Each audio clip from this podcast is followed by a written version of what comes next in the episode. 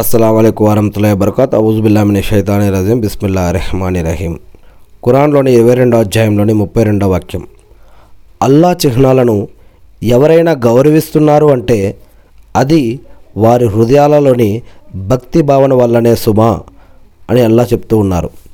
అల్లా చిహ్నాలు అంటే ఉదయానికి ఉదాహ ఉదాహరణకి స్తంభాలు లేకుండా ఆకాశం నిలబట్టం సముద్రం నీళ్ళు గాలి ఒకే నీటి ద్వారా ఈ సృష్టి మొత్తం జీవ జీవనం మరియు ఇలాంటి అనేక అద్భుతాలు. కొండలు పర్వతాలు నక్షత్రాలు సూర్యచంద్రులు భూమి ఇలాంటి అనేక ప్రక్రియలు అనేక వింతలు మనం చూస్తున్నవి చూడలేనివి మనం ఊహించగలిగినవి ఊహించలేనివి ఇలాంటి అనేక అద్భుతాలు ఎన్నో ఈ యొక్క సృష్టిలో ఉన్నాయి.